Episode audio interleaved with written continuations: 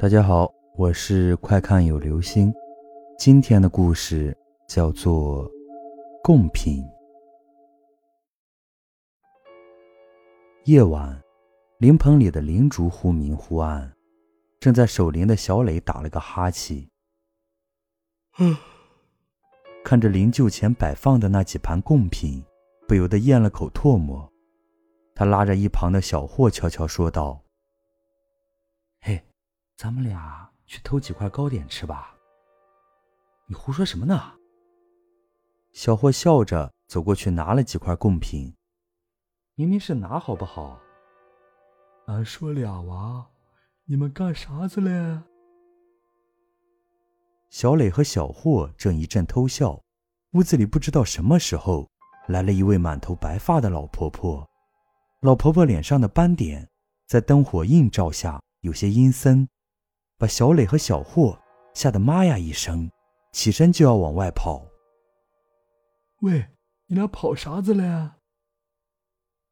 老婆婆笑着叫住了小磊和小霍：“坐一坐嘛，俺又不是恶人，来，咱们唠一唠嘛。”小磊和小霍哆哆嗦嗦的看着彼此，一脸惊慌的问道：“你你到底是谁？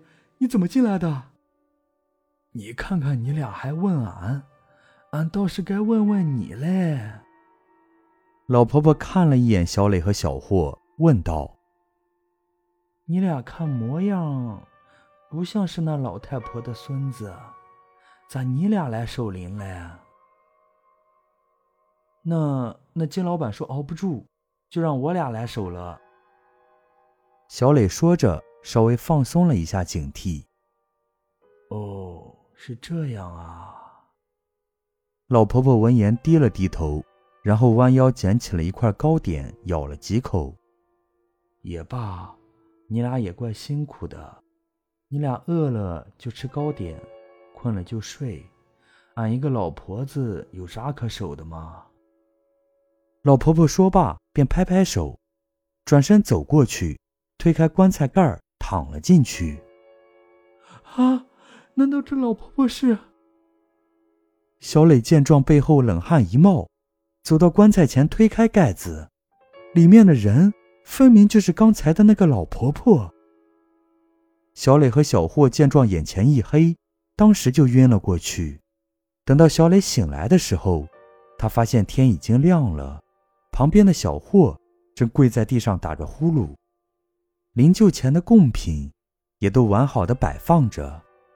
灵柩也同昨晚一样，没有丝毫变化。啊！吓死我了，原来是场梦啊！小磊顿时长舒了一口气。